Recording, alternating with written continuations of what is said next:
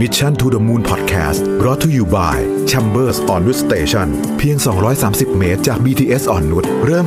3.49 ล้าน Pre-sale 9-10 พฤศจิกายนนี้ ลงทะเบียนที่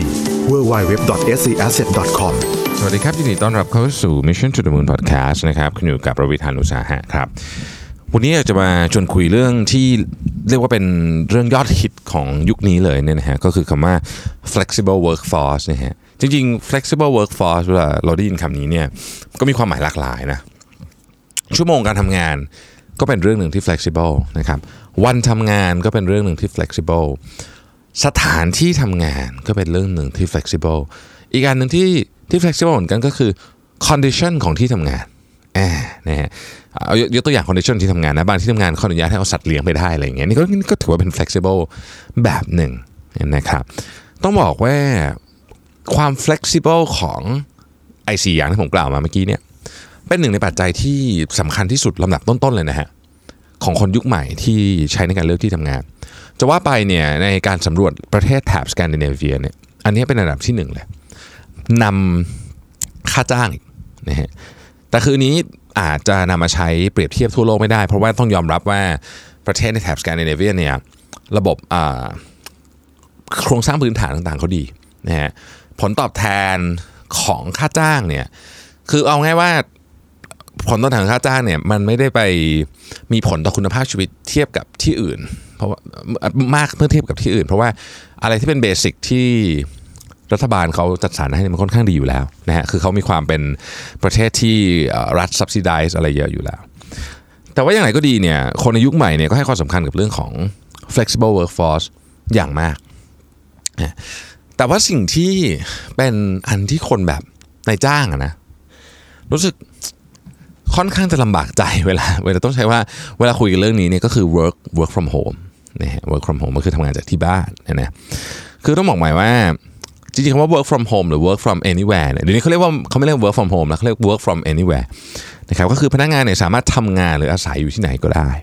นะฮะประเทศไหนก็ได้ ตรงส่วนไหนของโลกก็ได้ ตราบใดเท่าที่ยังสามารถที่จะติดต่อต่ออินเทอร์เน็ตนะครับแล้วก็ทำงานได้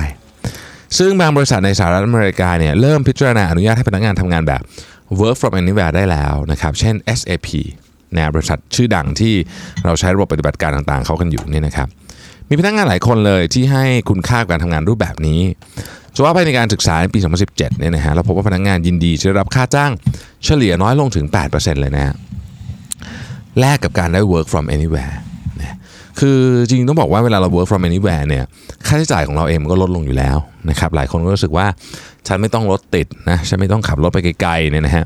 ให้ค่าจ้างลด8%มันคุ้มนะเราลองคิดดูนะอะหยุดคิดนิดนึงหยุดคิดท่านผู้ฟังลองหยุดคิดนิดนึง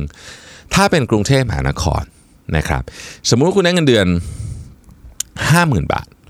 8%ของ 50,000 บาทก็คืออ่า8 5 40 4,000 บาท คุณยอมไหมลดเงินเดือนคุณ 4,000 บาท ให้คุณสามารถทำงานจากที่ไหนก็ได้สัปดาห์ละ 2 วัน คิดดีๆนะฮะสัปดาห์ละ 2 วันลดเงินเดือน4,000 บาทนะครับคุณคิดว่า 4,000 บาทนั้นเซฟค่าเดินทางของคุณสัปดาห์ละ 2 วัน หรือเดือนละ 8 วันได้ไหม8 5 40 ก็คือวันละ 500 บาท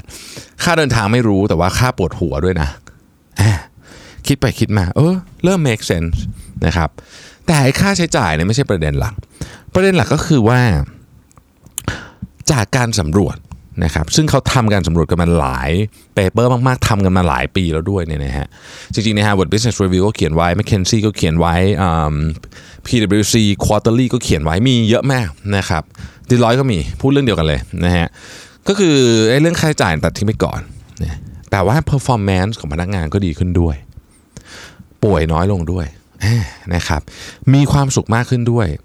เหตุผลก็เพราะว่าสามารถใช้ประโยชน์จากความยืดหยุ่นตรงเนี้ย ไปใช้ชีวิตในด้านอื่นๆได้ เช่น ไปรับลูกไปเล่นโยคะ ไปหาหมอพาสุนัขไปเดินเล่นไปดูแลพ่อแม่ และอื่นๆนะครับ บางคนเนี่ยเลือกใช้ชีวิตที่จะอยู่อาอาจจะไม่อยู่ในเมืองใหญ่ ไปอยู่นอกเมืองนะครับอาจจะใช้ชีวิตกับคุณพ่อคุณแม่ อยู่นอกเมืองมีเวลาดูแลกันมากขึ้นนะครับในขณะเดียวกันก็ยังได้ทำงานกับบริษัทเดิมนี่แหละ เดิมทีต้องขับรถเข้ามากลางเมือง ตอนนี้ไม่ต้องแล้วนะครับ อย่างไรก็ดีรูปแบบการทำงานไอ้แบบที่บอกว่า work from anywhere เนี่ยก็สร้างความกังวลให้กับบรรดานายจ้างเป็นอย่างยิ่งนะครับซึ่งแน่นอนผู้คนพอเดาออก ความกังวลนั้นก็คือ เอ๊ะพนักงานที่ไม่ได้เข้ามาทำงานที่ออฟฟิศเนี่ย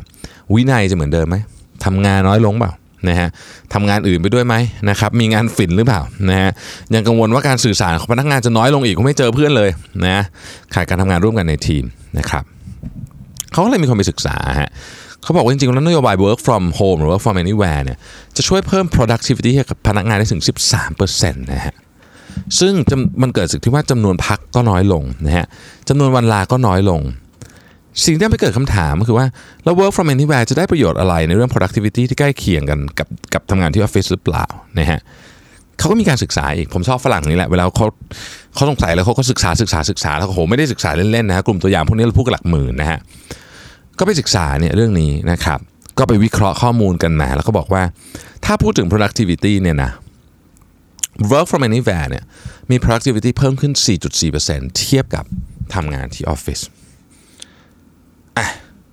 ยังไม่จบนะฮะยังไม่จบ มีการวิเคราะห์เพิ่มเติมอีกว่า ผู้เข้าร่วมโครงการที่ไปทำงาน work from anywhere เนี่ยนะครับ โดยเฉลี่ยย้ายไปทำงานในสถานที่ที่มีค่าครองชีพ ลดลงอย่างมีนัยสำคัญอ่าเพราะฉะนั้น ต่อให้เขาถูกลดเงินเดือน สมมุติว่าเขาถูกลดเงินเดือนนะเเขาก็ยังใช้ชีวิตได้อย่างสบายขึ้นนะครับหรือเขาพนักงานทั้งเดือนบริษัททั้งเดือนเท่าเดิม เขาใช้ชีวิตสบายขึ้นกว่าเดิมเพราะค่าใช้จ่ายเขาน้อยลงนะฮะจะไม่มีเคสหนึ่งที่น่าสนใจมากนะฮะเเมื่อปี 2017นะครับบริษัท Automatic ซึ่งเป็นบริษัทเทคโนโลยีเจ้าของ WordPress นะครับทุกทุกท่านรู้จัก WordPress เป็นอย่างดีนะฮะหลายท่านก็คงใช้เขียนบล็อกกันอยู่ ได้ปิดออฟฟิศของตัวเองนะ ปิดเลยนะครับ ปิดเลยนะฮะที่ซานฟรานซิสโกปิดในที่นี้เนี่ยไม่ไม่เขาไม่ได้เจ๊งนะครับ แต่ก็เพราะว่าไม่ค่อยมีใครมาที่ออฟฟิศกันเลยฮะ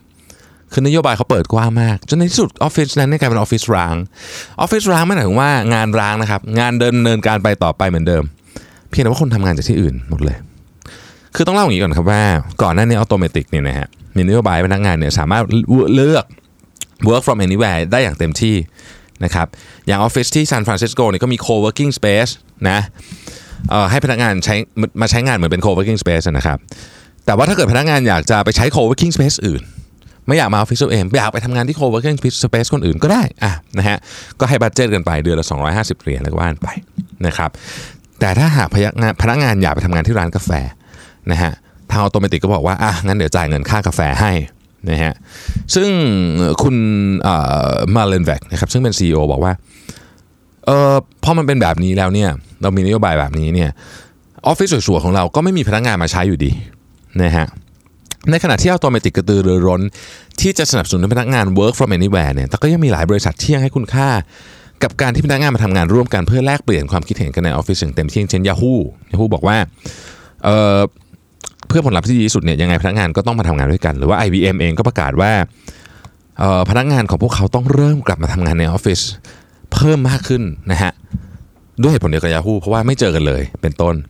ซึ่งนั่นมันเป็นความแตกต่างกันของธุรกิจต้องเข้าใจอย่างนี้ก่อนนะครับถ้าบริษัทไหนอยากใช้พนักงาน work from anywhere เนี่ยก็ต้องพิจารณาดูรูปแบบของธุรกิจของธุรกิจตัวเองเป็นแบบไหนนะฮะถ้าตัวงานเป็นอิสระมากๆยกตัวอย่างโปรแกรมเมอร์นะฮะพนักงานสามารถ จัดการงานส่วนมากได้ด้วยตัวเอง มีประสานงานกับฝ่ายอื่นบ้างแต่น้อยเนี่ย อันนี้ก็ไม่ควรจะเป็นต้องเข้ามาทำงานในออฟฟิศนะฮะสำหรับบริษัทที่เออกำลังคิดเรื่องนี้อยู่เนี่ยนะครับ มีคำแนะนำเล็กน้อยจากงาน research อันนี้นะครับ ถ้าคุณจะอนุญาตให้พนักงานทำงานจากระยะไกลแบบนี้ ควรใช้โอกาสตรงนี้ในการปล่อยให้พนักงานได้มีอิสระ และมีความยืดหยุ่นในการทำงานแทนที่จะพยายามเข้าไป micro manage การ work from anywhere ของเขานะครับเพราะจากการศึกษาเนี่ยแสดงเห็นแล้วว่า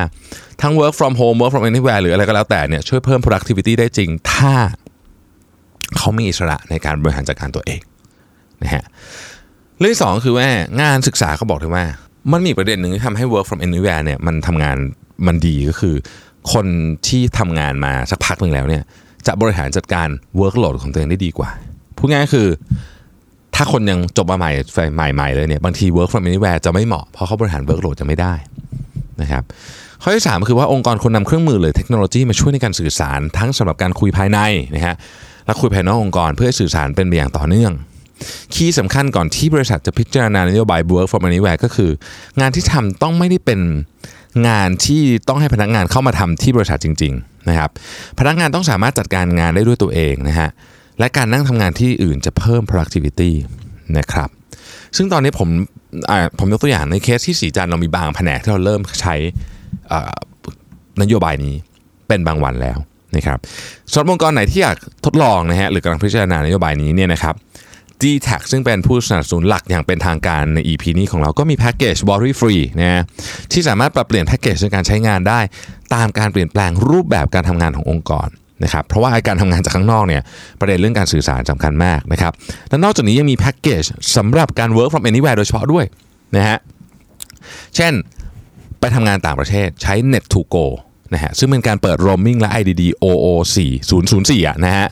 ที่ใช้ในการโทรออกต่างประเทศในราคาประหยัดนะครับถ้าใครสนใจโซลูชันดีๆ แบบนี้ก็สามารถเข้าไปคลิกดูรายละเอียด และกรอกชื่อและเบอร์โทรศัพท์ให้ทีมงานติดต่อกลับ ได้จากลิงก์ที่อยู่ใน description ข้างล่าง EP นี้ได้เลยนะครับ ขอบคุณที่ติดตาม Mission to the Moon Podcast นะครับ สวัสดีครับ Mission to the Moon Podcast Presented by SC Asset